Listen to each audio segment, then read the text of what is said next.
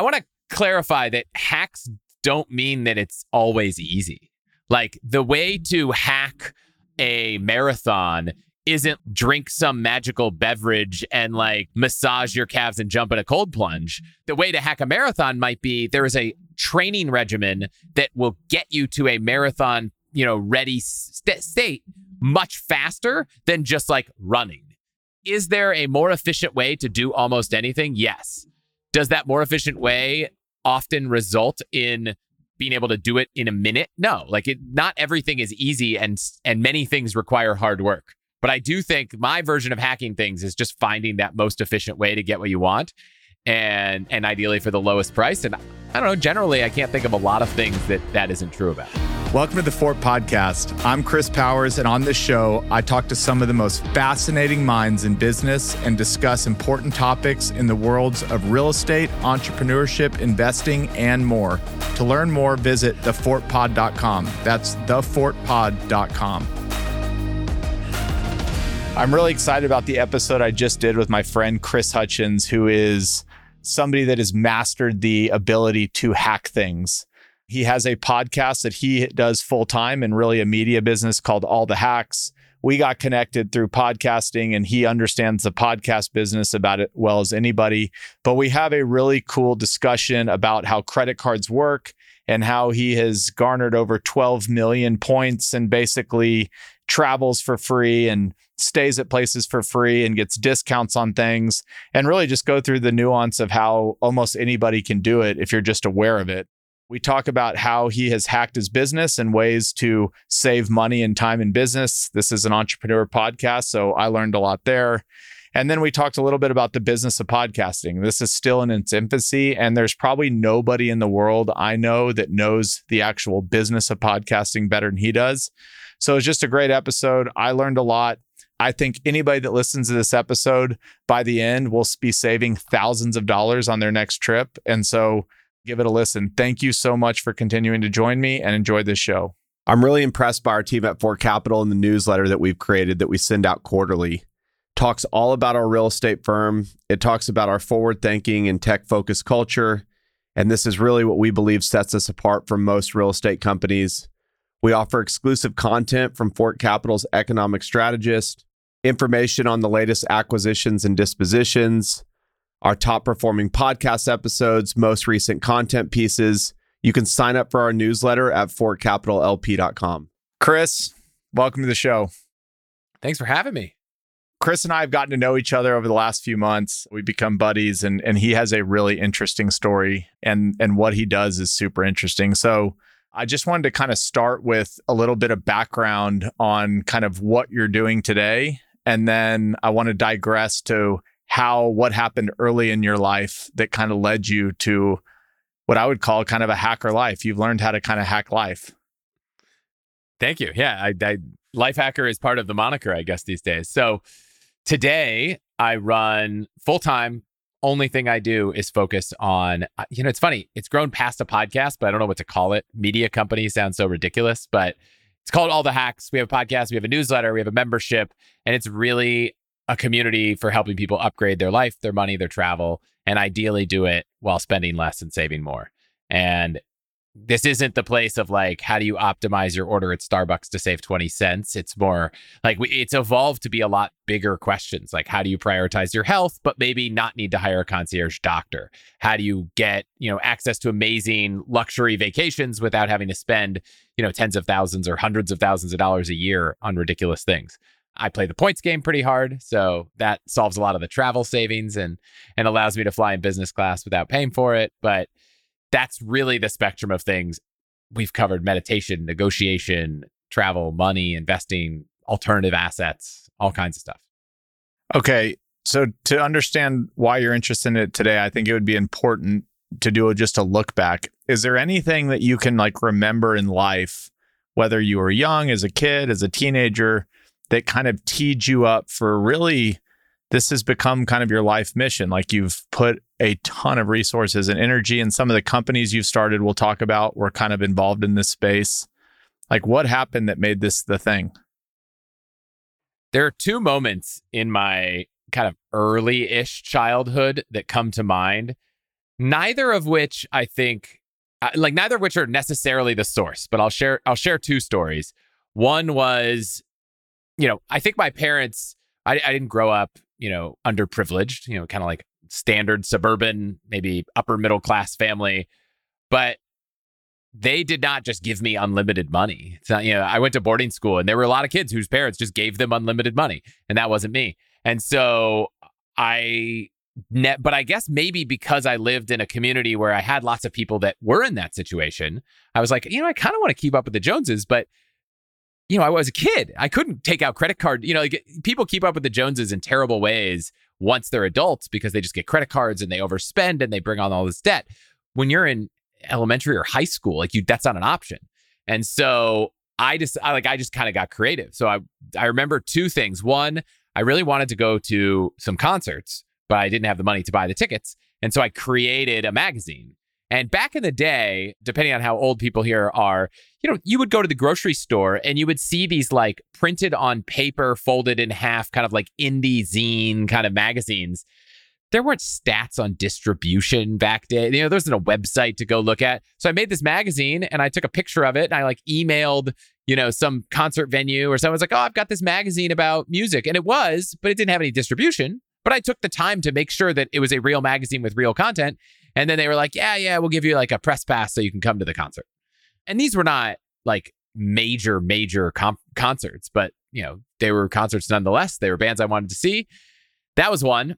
And then the other was at boarding school. We, after school, even though the school provided good food, there's just something about when you go to school, you always have to hate the food at school. That's just like a rite of passage. Is I, you know, school food is the worst. So the thing at my boarding school was everyone after study hall, which was like what we did at night, and would order pizza and have it delivered to campus, and you'd all eat pizza at like 9 30 p.m. Well, I couldn't afford to order pizza every night. And, you know, you can't just order a slice of pizza. So I realized that I was never going to be able to order pizza. And then one night I was like, what if I just order a pizza and then I just sell people slices? And the margin on it was such that I could order a pizza, sell six of the slices, eat two of them, and make a like make a couple bucks. Yeah. And so every night it was like no one was ordering pizza because I just like set up shop to sell pizza slices at school. So I was the pizza store effectively. And now all these people weren't wasting food, which I guess is good. And so I just found a way. I like the goal is not to hack your way to to save the money. It's to hack your way to get the thing you want without having to spend the money. And so at the end of the day, I still went to the concert. I still ate the pizza. I just didn't have to pay for it. So that's kind of the earliest two examples I have. I'm sure there are others, but I guess those are the ones that stick out. Is it fair to say, through your view of the world, almost everything is hackable? Yeah, I want to I want to clarify that hacks don't mean that it's always easy. Like the way to hack a marathon isn't like drink some magical beverage and like, you know, massage your calves and jump in a cold plunge. Like the way to hack a marathon might be there is a training regimen that will get you to a marathon, you know, ready st- state much faster than just like running. And so, it, it, is there a more efficient way to do almost anything? Yes.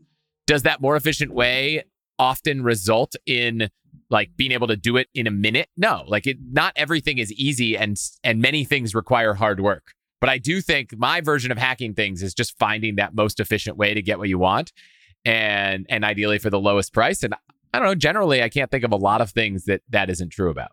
Okay, so the next question and maybe this is just like a peek inside your how your brain works how do you approach situations to figure out where the hack might be? And obviously, like a marathon is different than getting points for an airline, or maybe it's not, but you seem to have this probably filter on life where like everything you look at now is probably like, okay, what's the quickest way from A to B, expending the least amount of energy and spending the least resources to maximize benefit?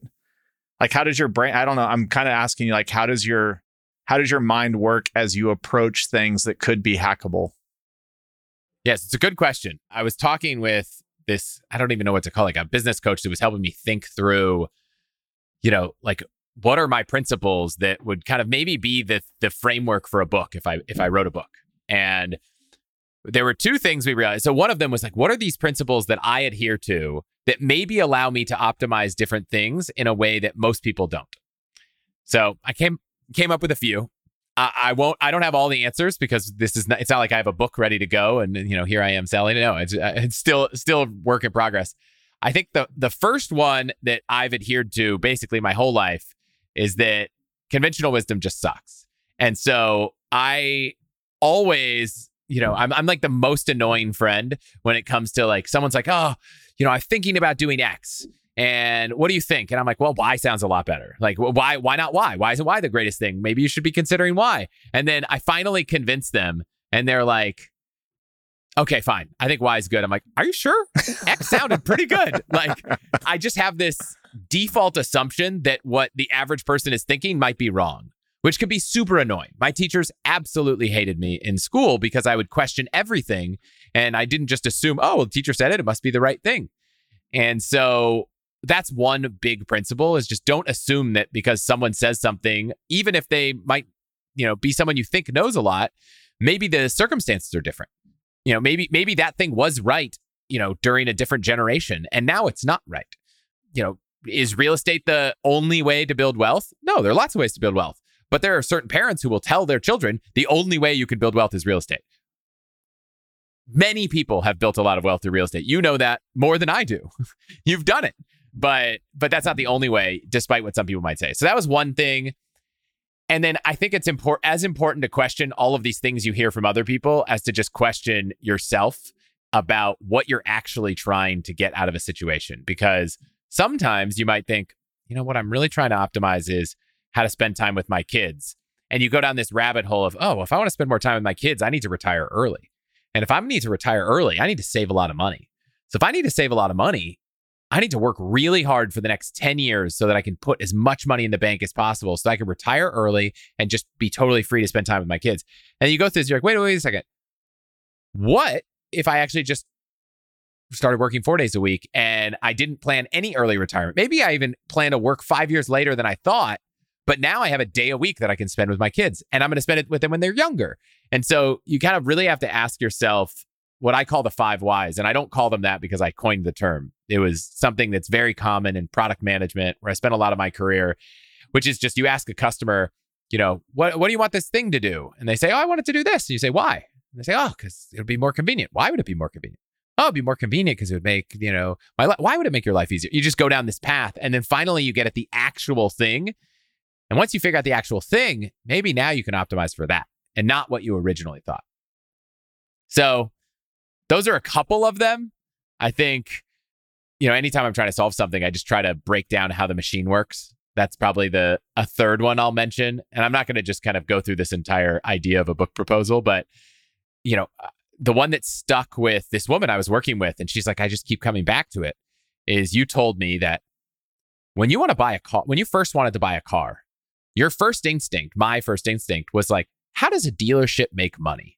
And she's like, when I wanted to buy a car, I thought, I'm going to go to the dealership and buy a car. And you thought, how does the dealer make money? Because I think if you understand how the whole operation works, whatever it is, you can start to figure out where the points of leverage are that you can, you know, kind of use to find the most optimal outcome. So if you want to know how to get the best deal on a used car or a new car, you know, find out where where how is this person incented? How are how are you know salespeople at a dealership? How do they make money? Are there times of a year where that matters more or less? Is it at the end of the month they're just trying to get a deal done because they hit a bonus that's based on cars sold, not even entirely based at all on what they sell this car for? Like I, don't actually know if I could tell you that answer because the last car I bought was a Tesla and you just buy it online and you don't get to negotiate anything. But that is how I think of approaching things is like understand everything about how it works and go as deep as it is important. So I was going to transition my entire career to be a full time podcaster. So I went as deep as possible on podcasting. Let me underturn every nook, every stone, and find everything I can to truly understand the machine that is podcasting because it's going to be my career. If I'm trying to decide where to get a haircut, I, I you know, like if I'm trying to find a barber in a city that I'm not going to come back to for a long time because I realized I forgot to get my haircut before I go from ho- go home, leave home, I'm not going to spend three weeks trying to optimize. How, how, do barbers make money? How do I get them? You know, I'm just going to get a haircut. We're going to talk about the business podcast. And there's two things you said that, that resonate. One is in the real estate industry, there's kind of a joke some people say if you stay in the business long enough, you end up getting into the hotel industry. And that what they say is is like owning a good hotel is like owning a cash register that never stops. But to your point is like when I hear that, I go, oh, there's a ton of margin in this for good hotels. And as we know, when you travel and you can hack travel, it's maybe one of the most widely known hackable things. And people are flying for free, or there's a room for 2000, they're staying for 200, or they're getting free breakfast. There's so many ways that hotels can incentivize you. And that always makes me think, yeah, there's people that are making a lot of money doing this. And then the second thing you said, my buddy's a car dealer. I can't remember exactly what he said, but there's basically like three weeks of the year that are like the best three weeks of the year to buy a car for exactly what you said. It's like, you know, they've already sold their inventory, you know, sales people have already hit their quotas. So they're willing to cut price. Like there's these three windows of the or three weeks of the year that every year are the best three weeks. I can't remember what they are, but it's kind of what you said, starting with how do you make money and working yourself backwards. And, and I bet most people's instinct is, you know what? If I want to get the best deal on a car, I need to learn how to negotiate the price. It's like, no, you actually just need to pick the right week. Like the, the answer might not be what you thought. And you might ask a friend, you know, and and I'm sure it's like, oh, how do you negotiate a car? And and every single one of your friends like, I know how to negotiate a car. It's like everybody knows how to negotiate a car. Everybody's got a guy that sells a ring. Like there's just like a few things that everyone has someone has an opinion on. But sometimes that conventional wisdom is just totally wrong. And like the ring thing, everyone I know has a person that is like, I've got a guy if you're looking to buy a ring. It, it, I don't know why. It just seems like the most common thing that every every person has a person. And one of my listeners sent in an email and was like, you know, the way you buy a ring nowadays is, and, and I did a similar thing. You find the diamond online. You, you like all the diamonds are available to everyone. And when you go to a, a jeweler and you're trying to buy a ring, you're like, I want a 1.45 carat, you know, XYZ diamond cut this. A lot, they don't have like a, a, bajillion diamonds on hand. They just buy, there's a directory and they can go get them sent to them. And then they have a period of time where they can buy them or send them back. And because they're so small, shipping's pretty cheap. They do insure it all. And so you could just go find the diamond you want and negotiate and say, hey, I, I want you to make this ring. Let's a, negotiate a fair rate for you to do it based on the fact that I know this this diamond costs this much. And the other hack there is everybody seems to there's a high demand for 1.5 carat diamonds, 1 carat diamonds, 2 carat diamonds because a lot of the stores Tiffany's and all these like kind of more mass market jewelers, they don't do a lot of custom stuff. So when they sell 2 carat rings, you know, they want it to be like 1.99 to 2.01 or something. So if you're like, I'm going to get you a 1.36 carat ring, like that is a very uncommon thing. There's much less demand. And if you know how supply and demand works, you can get a better deal. So, and, and maybe you don't need to be sold on all these kind of scams where it's like, oh, the, the hearts of fire. If you look in, this ring is cut in a way that it has these cool image. You know, a lot of that doesn't matter. No one's carrying a loupe around to look at the ring on a, a daily basis. So I don't know. It seems like you might have thought again negotiating was the answer, but it's not. But all of your friends are going to tell you, oh, the answer is go to my guy. My guy's great. He'll give you a great deal. And that just, I've heard that story a million times. And the answer is there's probably five better ways to get a ring. The only other one I used, which I think is a good negotiation tactic anytime, is we agreed on the ring. We agreed on a lot of things. We kind of knew what we were doing. And I went to the jeweler with a backpack filled with cash. And I, you know, I already knew that if you offer to pay with a credit card, the jewelers are like, well, I got to charge you a fee. And so I went in there. I was like, this is the price I want. I'm ready to do this. And the guy's like, ah, you know, I can't do that price. I could do this higher price. And I literally put all of the green, you know, USD currency on the table. And I was like, if you want this for this price, I will do it right now. Here is the cash.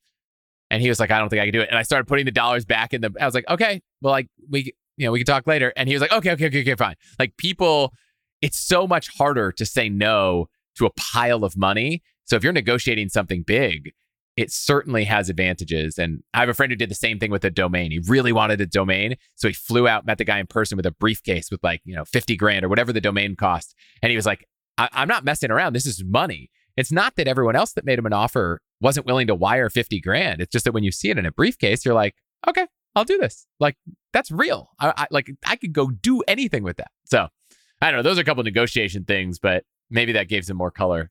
When we first started buying real estate, and we would like assemble property where you have to kind of buy it quick and keep everybody quiet so that they don't really know what's going on.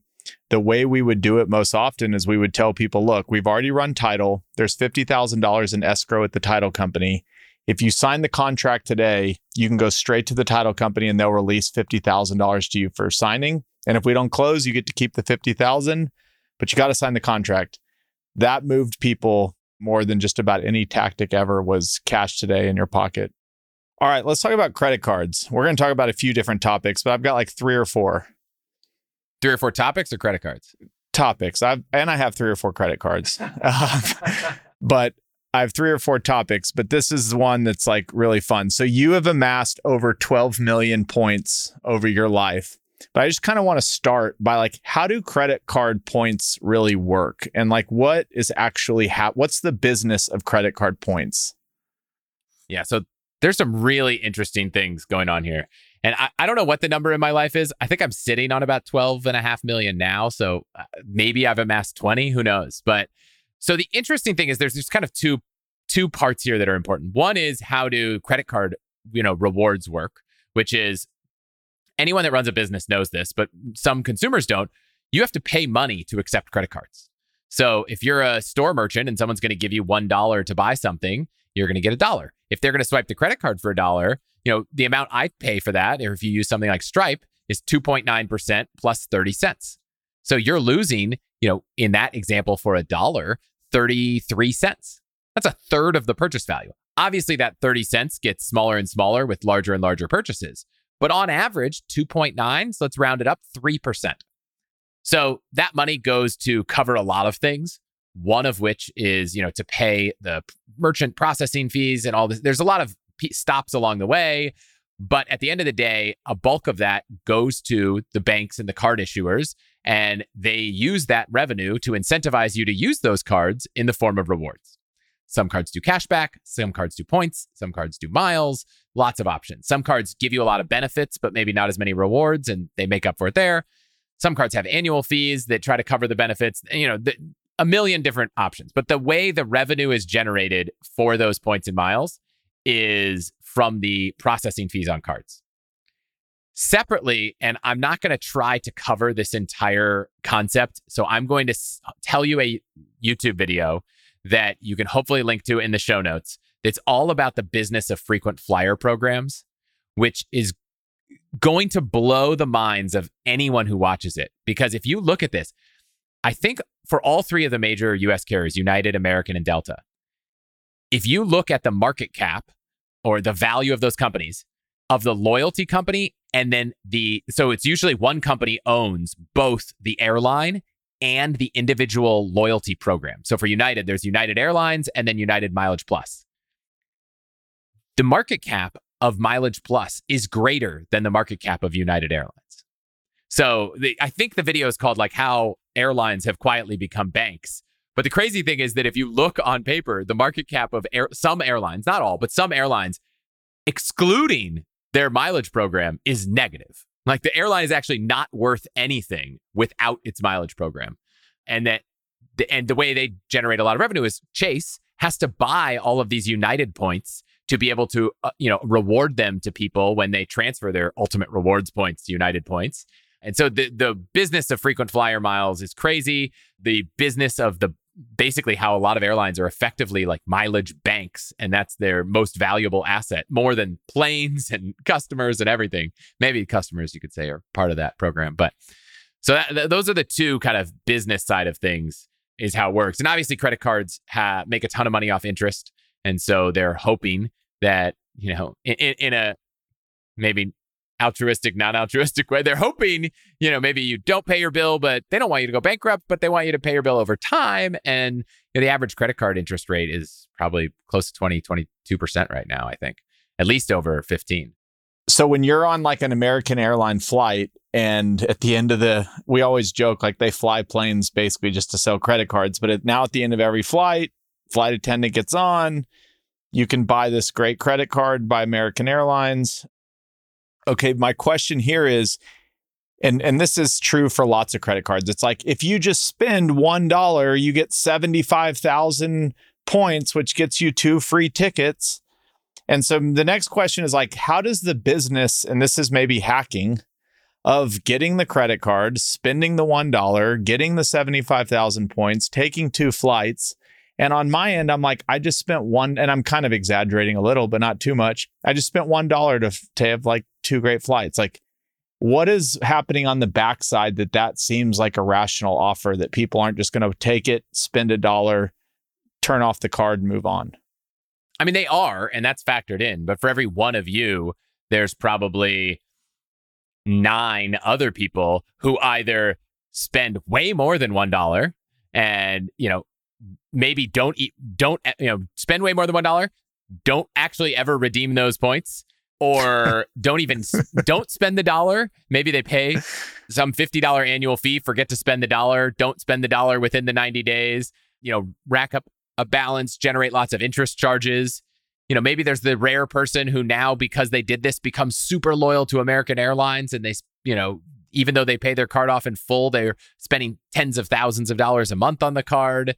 I just think the unfortunate reality is that that that dream, if you're able to do that, is great.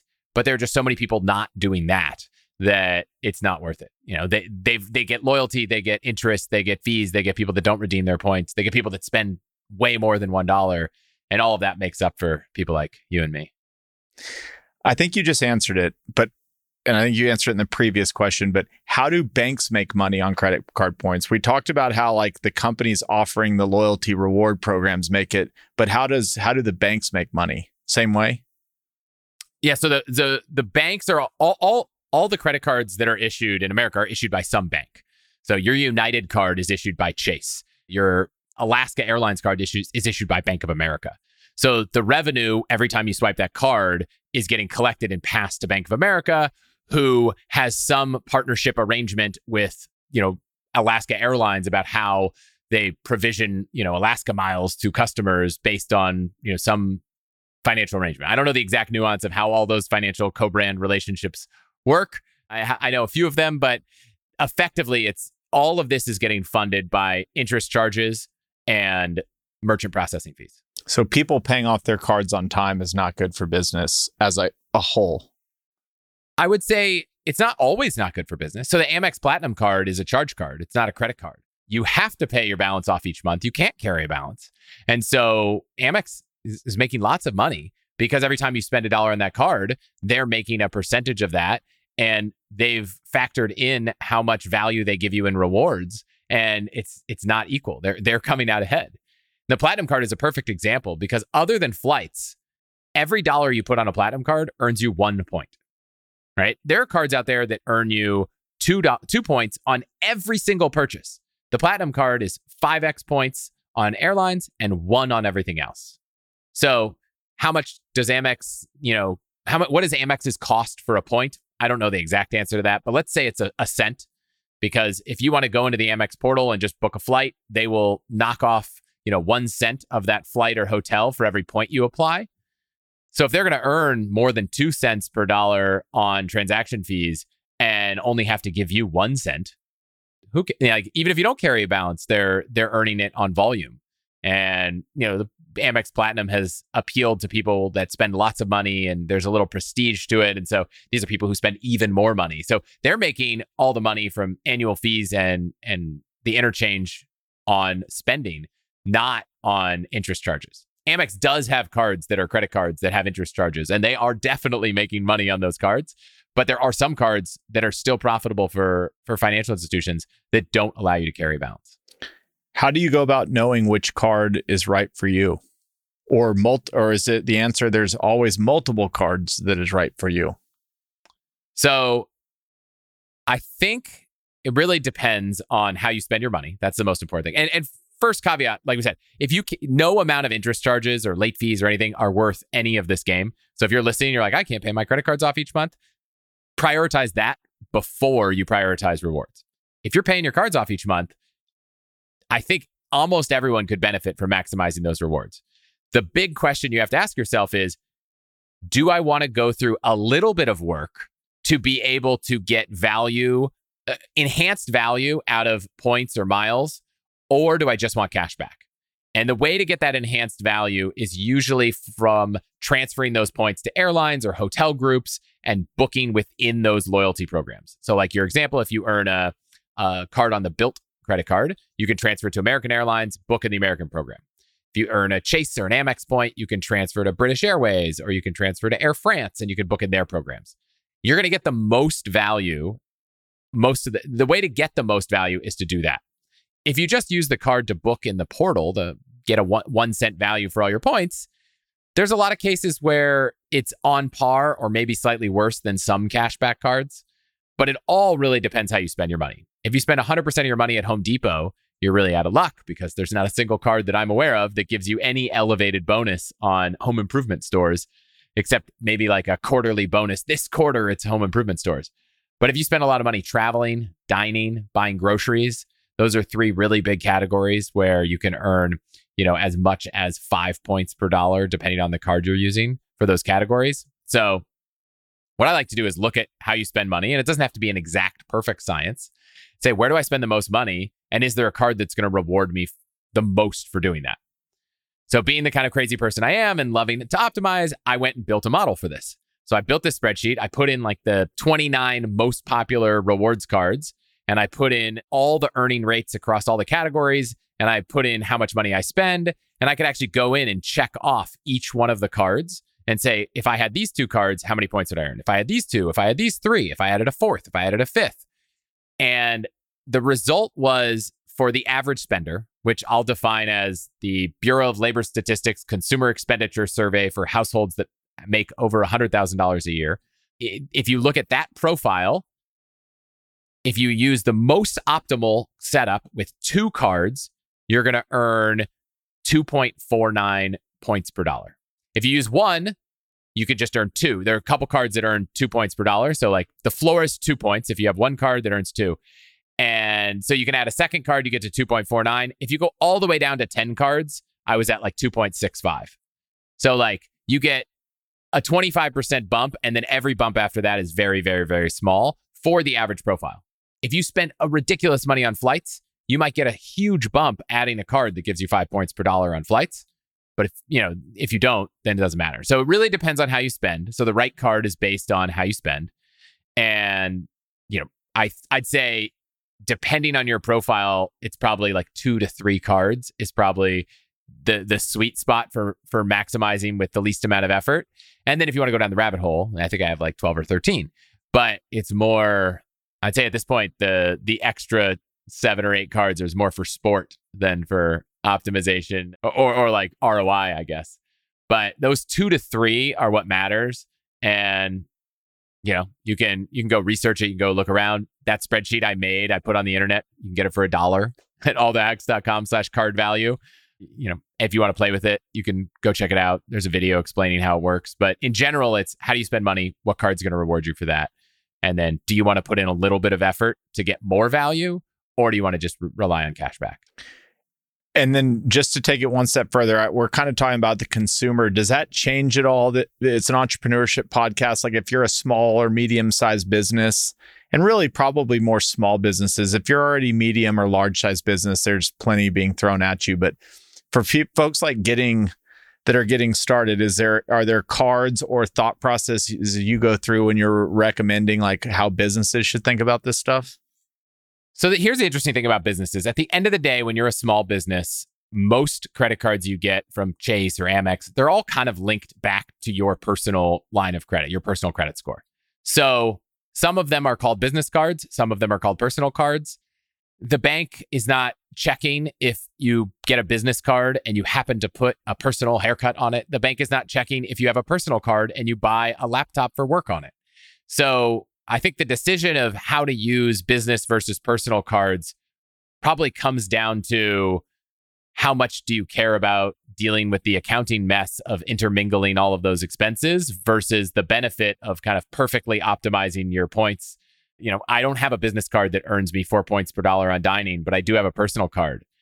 If I did a ridiculous amount of business dining, I'd probably go find another card. But because I probably have a business meal three or four times a quarter or a year even i just put them on a personal card and i flag that expense as like a business expense and i know to reimburse myself but you can open up business cards as a small business owner. You can open up business cards without even a, you know, an EIN for your business. You just you do it on your personal social only as long as you have any kind of business expense. And that or sorry, business income, which might mean you drive for Uber. You, you know, you have a side hustle selling stuff on eBay. Like obviously if you have a real business that counts, but you know, not that those aren't real businesses, but I mean if you have a legal entity, obviously you have a business, but also if you just do things, consulting work, you have a business in the eyes of business card guard issuers. And the cool thing about business cards is that the sign up or welcome bonuses on them can be much more lucrative. So it's it's not unusual to earn a hundred thousand points signing up for a business card, whereas in the personal world, that's like a, a huge deal. And then sometimes it's crazy. I I opened a Capital One business card once and got two hundred fifty thousand points to sign up for it, which if I had just redeemed as cash back would be twenty five hundred dollars. And the way I ended up using it, it was probably worth I don't know actually if I think about it, probably close to like twelve fifteen thousand dollars. And one is one point equal to one penny? That's a dumb question. So it really depends on the program. I would say in general, that is the floor. If you're using your points in any way to get less than one cent per point, then you're really, really unoptimized. If you're using it for any way to get more than two or more cents, then you're optimized. In that window is kind of the, the, the window of range. Chase is one of the few programs where it's pretty easy to get more than one cent because you can go into their travel portal and if you have a Chase Sapphire Preferred or a Chase Sapphire Reserve or an Ink Business Preferred, you get one 1.25 to 1.5 cents per point. Just go in the portal, book any hotel, book any flight, super easy. All the other programs, it's like one cent per point when you book in the portal. And the only way to really get that outsized value is like, I'm going to transfer it to, you know, Air Canada and buy my flight with Air Canada miles. And you can get huge value. Just to be clear, you know, we took a flight to, we took our whole family to Europe in business class and we transferred our points and it was 105,000 points a person, which if those were Amex points and I used them in the portal, I would have gotten $1,005. But instead, I got a $6,000 round trip business class flight, you know, a week before Christmas, you know, nonstop from the West Coast to France and back from London.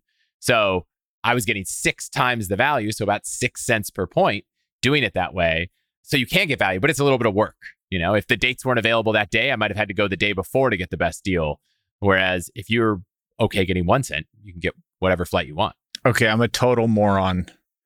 What you're saying is collect the points on Amex, go to Air France or whatever, and they will say, here's these flights. Then you connect it to Amex and transfer those points and convert them into Air France points and now you've just basically 6x your spending limit because maybe Air France is offering some different special than Amex is offering. It's not that it's a different special, it's that Amex is just offering to let you buy a flight at the publicly priced flight price and give you one cent towards it. And airlines have their own algorithms. Anyone that's ever booked a flight with their American, Delta, United Miles, it doesn't match up one to one. And so, for example, and it really depends on the program. So, for example, Turkish Airlines is has a their price for a US to Europe business class flight is 40,000 points. So it uh, as long and we could go way deep on this, but basically all these airlines have two buckets of availability. They bucket it into like saver awards and then everything else.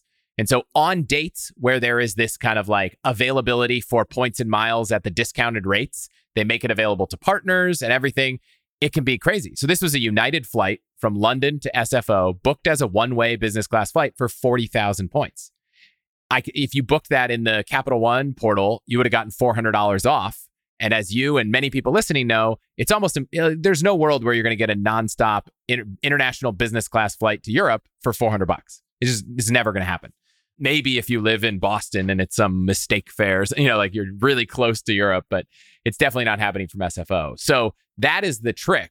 However, you're a little bit at the whims of the, you know, availability. And so you have to either be flexible on where you go or what dates you go or how far in advance or how last minute you plan to get those kind of values. And for people listening that are thinking this sounds like too much work, there's a good middle ground, which is there are a bunch of services called award booking services. And they're people like me that are super nerdy about this and you can basically pay them and they will go find the availability. So you say, "Hey, I want to take my family to Europe next fall. I have a million Amex points. Can you find me a great deal? And you pay like a $25 per passenger non refundable deposit. And they'll just go and pull up all these tools that, you know, cost $10 a month or $100 a year. And they'll find all the best deals and come back to you and say, here's the best deal we found.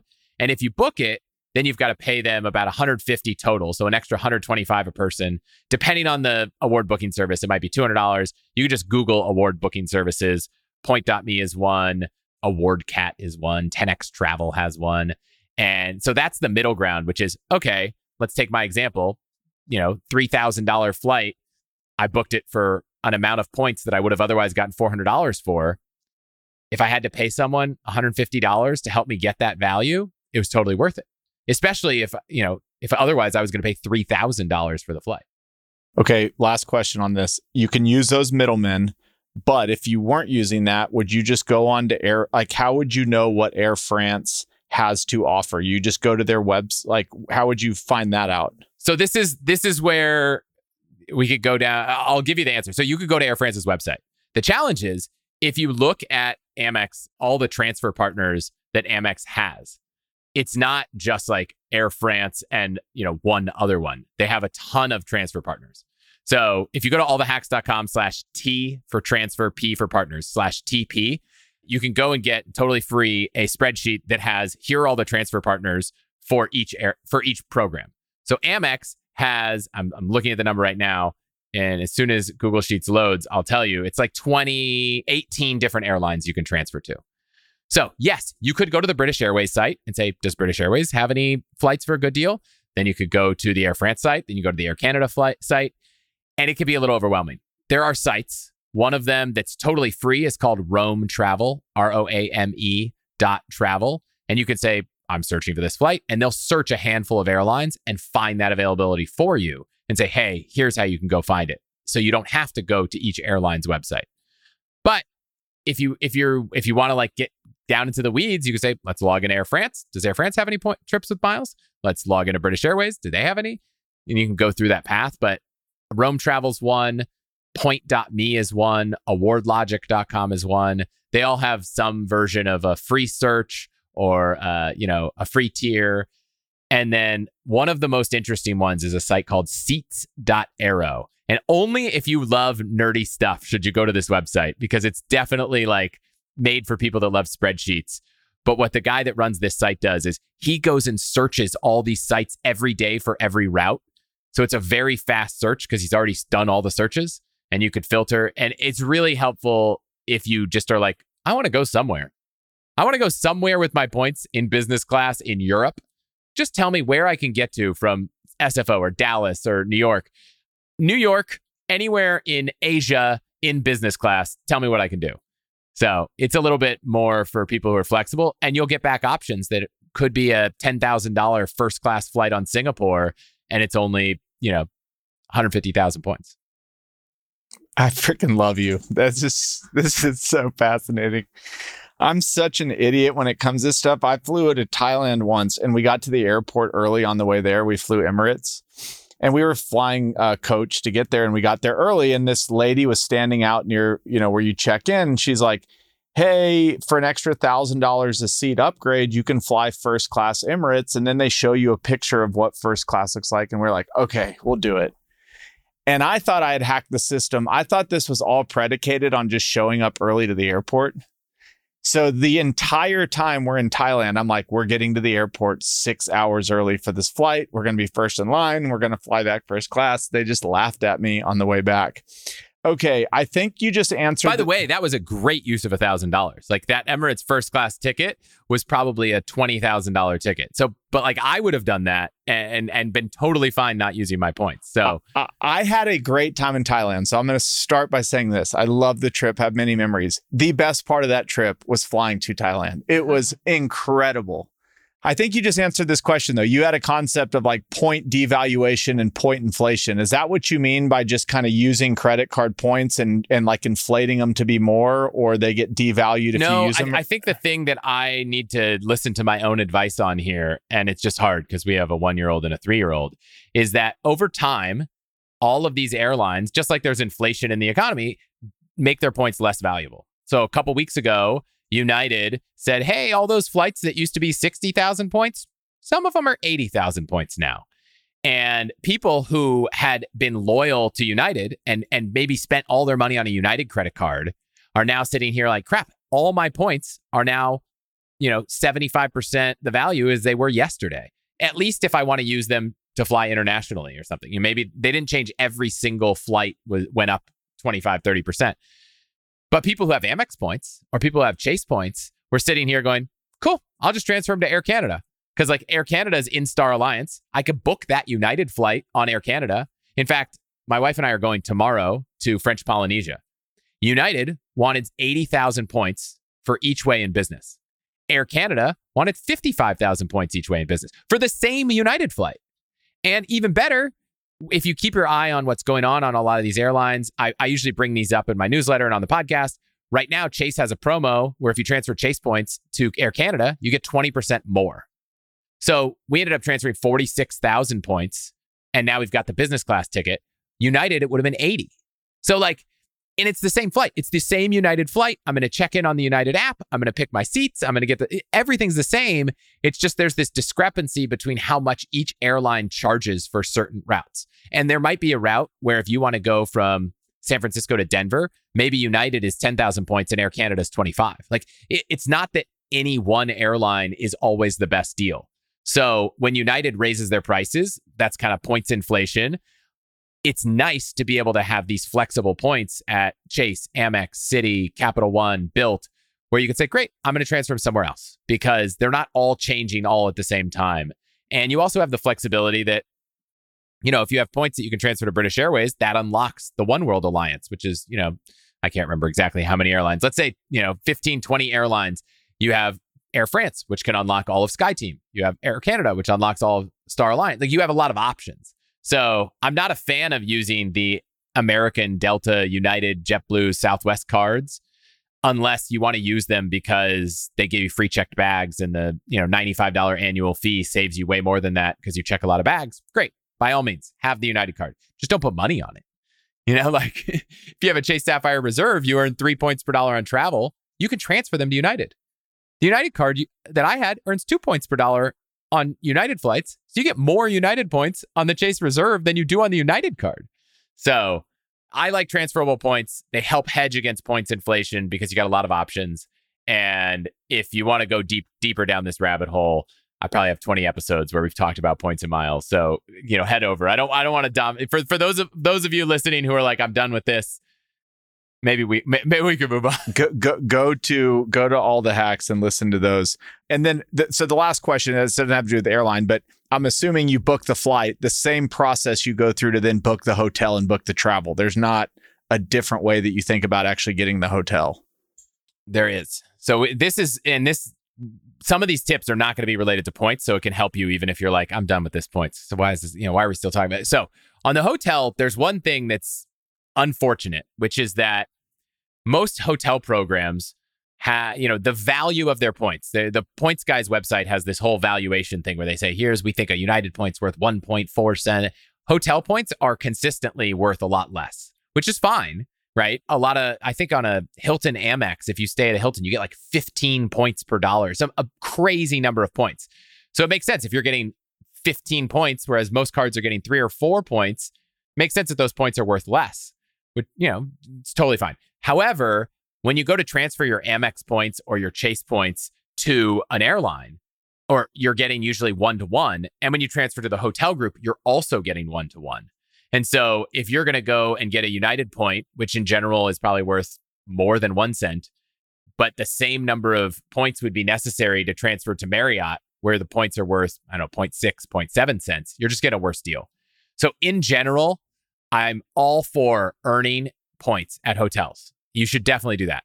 And if you have a huge balance of Hilton, Marriott, IHG, whatever points, use them for hotels. Great options. I'm not a fan of transferring those points from your credit cards to hotels because it's often not the best deal. And so, you know, I'll typically, if you have points in the hotel groups, great. Otherwise, I've got a couple hacks with one massive exception, which is Hyatt. Hyatt's points are worth a significantly, they're just worth more. Their credit cards earn less points per dollar. So it's kind of like currencies, right? Like they're worth more, but you get less of them. But the transfer is still one to one. So a Hyatt point might be worth more than a cent and you can get one for every Chase point, but a Marriott point is worth less than a cent and you get one. So Hyatt, great deals. Like, you know, you want to stay at a Park Hyatt. And if you want to go to Japan, the Park Hyatt Kyoto is an unbelievable hotel. You can get a $2,000 room for 40,000, 45,000 points.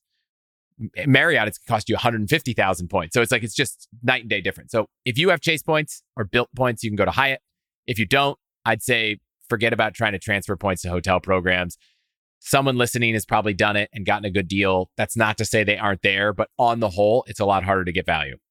What you can do, no matter who you are, when you book your next hotel, when you're not using points, book it directly with the airline's website.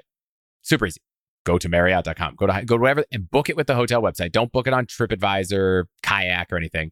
And once you've booked it, email the hotel. And if you can't find the email address, I've actually had good luck asking Google Bard for the email address. You can call the front desk and ask for an email address. You can search on the website and say, Hey, I'm coming to stay at your hotel. Here's my dates and my confirmation. Really excited to stay with you guys. If you're celebrating something, anniversary, birthday, go ahead and tell them. If not, no big deal. And just tell them, excited to come. Send it off. If you if it's pretty far in advance, maybe three, four days before you come, send it follow up. Hey, just want to remind, eh, still coming, really excited. I have had over a thousand listeners reach out to say, we got upgraded. We got free breakfast. We got just today, I did this for our trip and I got an email from Hilton and they, I said, Hey, would be really awesome if you guys could. I even asked, I said, could you guys waive the shuttle transfer fee? And they're like, we're excited to let you know we, we're going to waive the shuttle transfer. Like, because hotels are in this hospitality industry, they just want to build a relationship. When you book on Kayak, they don't even know who you are until you're about to check in. They they so if you book directly with them, they know they have a chance to build a relationship with you and they will do more. So give them a chance to know that you're there, flag to them that you're a person they can build a relationship with. You don't even need to ask. And I I won't say every time, but I would say it seems like about a 50% success rate of better view, upgrade, champagne, amenity. Someone I know on our on the podcast got their initials stitched onto a pillow, which I don't know. I take I take the champagne over over over my initials on the pillow, but you know, nice gesture. Everybody listening to this just press pause and they're now emailing whoever they're going to see for the rest of summer. Hotels are getting blown up left and right as we as we say this. All right, I just want to pivot for a second. Business podcast, we're talking about hacking. Doesn't have to do with credit card points. We can talk about anything. You run businesses, you've run businesses.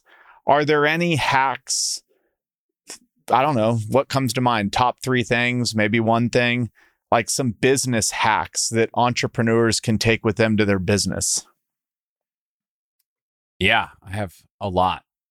If you, so I recently hired uh, a online EA, like a virtual assistant, total game changer. Like I, and and if you're like me and you're struggling to do that, and you're like, ah, I just don't know how it would work what I did that finally pushed me over the edge was for a month, I wrote down every single task that I could have outsourced.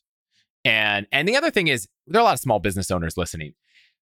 I think when you're a small business owner, it's a little bit easier to realize that like life and work blend together a little bit, right? So there's only so many hours in the day. So if you can hire someone that can help you take on a task that you would otherwise have to spend time doing and couldn't work during, that seems like a reasonable use of of a business expense. So on my list of tasks before I hired this virtual assistant was everything from I can you source me- meals that we can cook this week and then order the groceries on Amazon Fresh to be delivered to our house. If that saves me 3-4 hours a week, that's 3-4 hours a week I could do something else. Whether that's hang out with my kids or or work, like it it frees up time. And so I started making this list and I realized there were just so many things. And I, I used Loom. And every time I had a thing that I wanted someone else to do, and this was kind of once I made the decision to hire someone, I would just record, here's how I do it. And if you haven't used Loom, it's basically a screen recording software. And I was like, hey, this is how I create an invoice and send it out, put it in a list. And then I have a list of tasks and a list of videos with those tasks of exactly how to do it. And you can really get someone off the ground running. So I'm a huge fan of this. There are a lot of companies out there that you know offer services to help you find these. I used one called Oceans, oceansxyz.com. my has been absolutely kind of game changer, both on the personal front, help me organize this trip, and on the business side, listen to a podcast, help me think about how to prep for this interview, do a, some research on this topic, follow up with these people, clean out my inbox, draft replies to people. It's just once you make a list for a month, you realize there's a thousand things that someone else could be doing to help free you up for those really important things. And I think my biggest hack for business owners is that I don't feel like we spend as enough time we don't i don't think we spend enough time focused on those big picture things how am i going to you know 10x this business? How am i what major things do i need to be focusing my time and energy on? Because we get so caught up in god i got to get through all these emails today. Oh, i got to go do all these meetings. So one big one is that. The other one is i got this email from someone once and i said hey do you want to i would love to pick your brain about something and they had this response. Was, i think it was even an auto reply. It said, Hey, could we do this asynchronously? And they kind of like just pushed back a little bit and said, You know, I just have so much stuff going on. I really want to prioritize my work, my time, my family. I found that I can get meetings done in half the time if we do them asynchronously. Here's this software called Loom. If you want to run something by me, record a video. I will record a response. Like we will have a conversation. I'm not trying to ignore you. I just think it's more efficient. And I've started doing this a little bit. And wow, is it so much more efficient?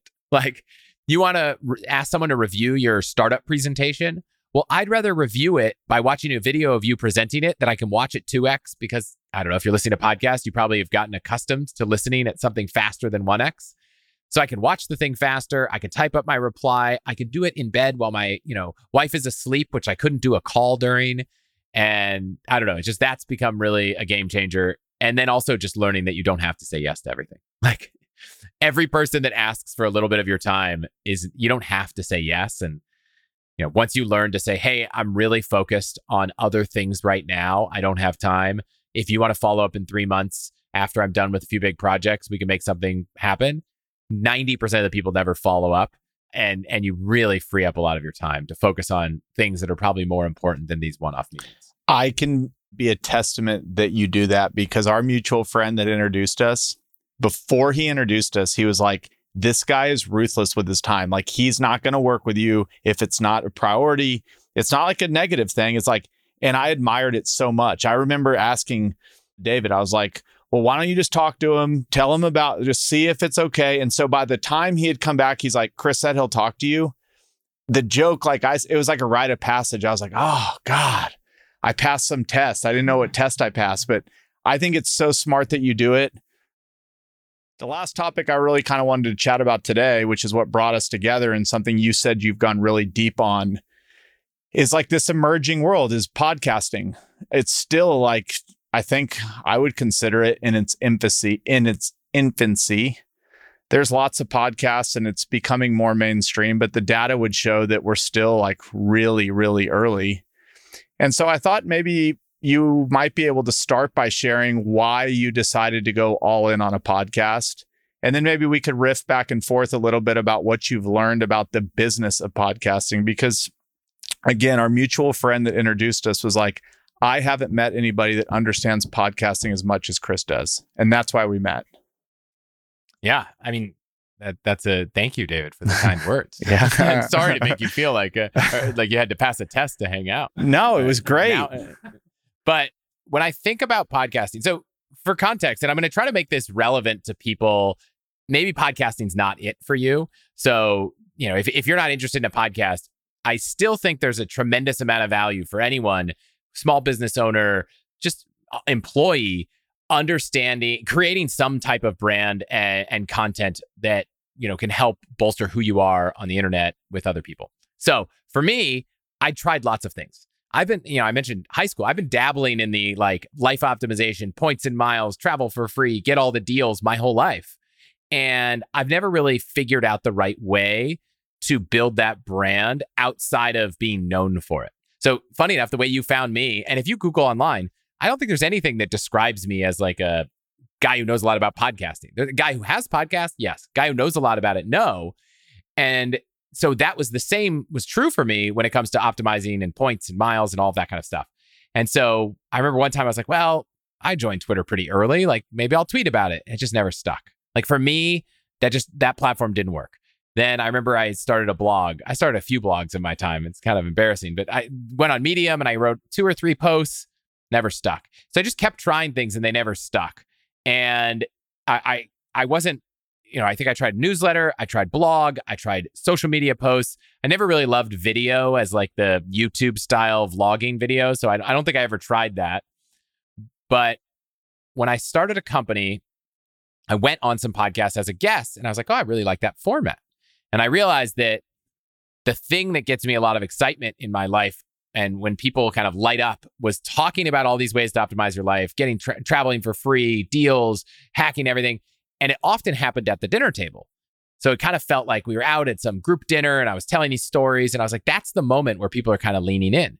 For some people, that might be they're leaning in when they read an amazing email, which is a little harder because you can't see that reaction. But if you get e- if you get responses to a lot of your emails and people are like, "Wow, I loved reading what you wrote," you know, maybe maybe that's your format. If people love and heart and like all of your social media content, well, great, maybe that's it. They don't for me, but when I was in person, people were like, I could tell a story and help people figure things out. And I went on podcasts as a guest when I was running a startup, not to talk about any of those things. And I was like, wow, I love this format. Like I just felt so natural. And it made sense because when I looked back, I was like, oh, my natural state is, you know, telling friends stories at dinner and and helping people one-on-one. So I was like, let's try the podcast thing. And I didn't commit to doing it for the rest of my life. I didn't quit my job. I said, I'm going to make eight episodes. That was it. And I made eight episodes and I said, I'm going to send it to everyone. I called in all the favors of all the people I'd known. And can you share this thing? Can you post it on social media? Can you forward it? Can you listen? And I knew by the time we got to episode five, I was like, oh, this is working. People really like it. People are listening. But I only committed to do it for a little bit of time. And then I realized I just loved it. And I just, now we're over 100 episodes in and I'm still doing it. So the medium worked. And it, it, for the first year, it wasn't a business. It was just a thing. And I think any type of content creation has to be something you'd be willing to do for nothing because I don't know, there's like a 90% chance you will have to do it for nothing. And then there's a small chance that you will be able to make it a business. But even if you make it a business, it's going to feel like 10x the work if you don't love doing it. So only start creating content if you actually enjoy it and, and you can keep it up because at some point you will be ready to not do it and you, you, you know, if you get to that point, it's really tough, especially if you've, you know, brought on brands and partners and now you're, oh, I hate doing this. So I tell people to find a medium, test it out, see if you like it, and then later figure out if you can make it a business. Later figure out if you want to go all in on it. And and it doesn't have to be your whole job. You know, you could write a newsletter sharing your thoughts. I think there's a guy named Nick Gray who I don't know if you've had on the show or not, but he's super fascinating character. And he wrote a book about how to ha- how to have the best cocktail party. It's called the Two Hour Cocktail Party. But he has a friends newsletter, and he just has a newsletter that he sends out to you know probably like ten thousand plus people. That's just like cool stuff he finds on the internet, interesting posts, stuff he's up to in his life. And he, he advocates. I had an interview with him, and he talked about this. He advocates for everyone to have a friends newsletter. We can have a business newsletter. If you're in an industry, maybe just start writing your takes on what's going on in that industry. You could do it on audio, you could do it on video, you could do it on text, you could do it on social media. Y- you pick your medium. I just felt like podcasting was the one that was most natural for me. And then, like I mentioned with the car dealership, it's like once I picked a medium, I was like, I want to understand everything there is to know about this medium. I want to know how do people make money? How do podcasts grow? Where do people find out about it? What are the analytics? How does it work? And I just went down every rabbit hole about how podcasting works and was amazed that very few people treat their podcast with the level of scrutiny and analytics and interest and questioning as they do their business. So I kind of carved out this, I, will call it like an offline niche, like a, a niche among friends, where it's like I've become this person that knows a lot about it because I just went so deep on it and treated it like a business, not a business monetization wise from day one, but a business like if I'm going to do this, I want to understand how it works and all the levers and everything. And so, you know, it's been two years and we've been pretty successful doing it. My wife is quitting her job to join full time. And so the two of us are now running, I guess, a media company, if, if that's what you want to call it, but it feels weird. We're just running all the hacks. And I don't know, it's it's been a lot of fun and very rewarding. On the on the to bring it home on the you know theme of hacks, is there one or two hacks that might come to mind of how you grew your podcast maybe faster than you would have without knowing all this stuff. Yeah, I think fortunately this is relevant to almost any medium and it's so obvious, but it doesn't seem obvious. It is very hard to convince people to consume content in different ways. And I had always assumed that people, you know, loved all the hacks. And so they subscribe to the newsletter and they listen to the podcast. Turns out the people who subscribe to the newsletter, some of them are the same, but many of them are different. And, and what that led me to believe was the way to get in front of people is on the mediums that they're consuming. So to try to grow a podcast by growing on social media is going to be really hard because the people that consume content on Twitter might not be podcast people. So the number one way to grow any type of content is to grow it on the platform that it is being produced on. So if you want to grow a podcast, go find ways to get the word out on other podcasts, whether that's if you have money and you want to, you know, paid growth, you can sponsor other podcasts, you can do promotional swaps, you can go be a guest on those podcasts. Like finding a way to get in the ears of people is going to be 10 times more valuable than getting on their Twitter stream because the conversion from platforms is so hard. I have a friend with, I don't know, probably more than 15 million followers on a on social media and that converted to less than 100,000 podcast listeners. And so, you know, just because you're on one platform doesn't mean you can't get another. Certainly helps. Getting to 100,000 podcast listeners is incredibly hard. But I'm guessing most of the people listening also don't have 15 million, you know, followers on social media. So, I would say the more you can focus on the platform. If you want to get on a newsletter, if you want to launch a newsletter, go find newsletter writers where you think you could add a lot of value and ask them if you could write a guest post in their newsletter. You know, if you want to be a blogger, ask if you can guest blog on other blogs. Find a a way to to get in front of the right people, and you know you might have a lot more luck growing. Chris, you're the man. Thank you for joining me today. This was great. This is fun. This is a lot of fun. Yeah, thanks for having me. I hope you've enjoyed this episode of the Fort Podcasts. Be sure to follow us on your favorite podcast platform or hop on over to YouTube to watch full video episodes if that's what you prefer. For more information, you can check out thefortpod.com.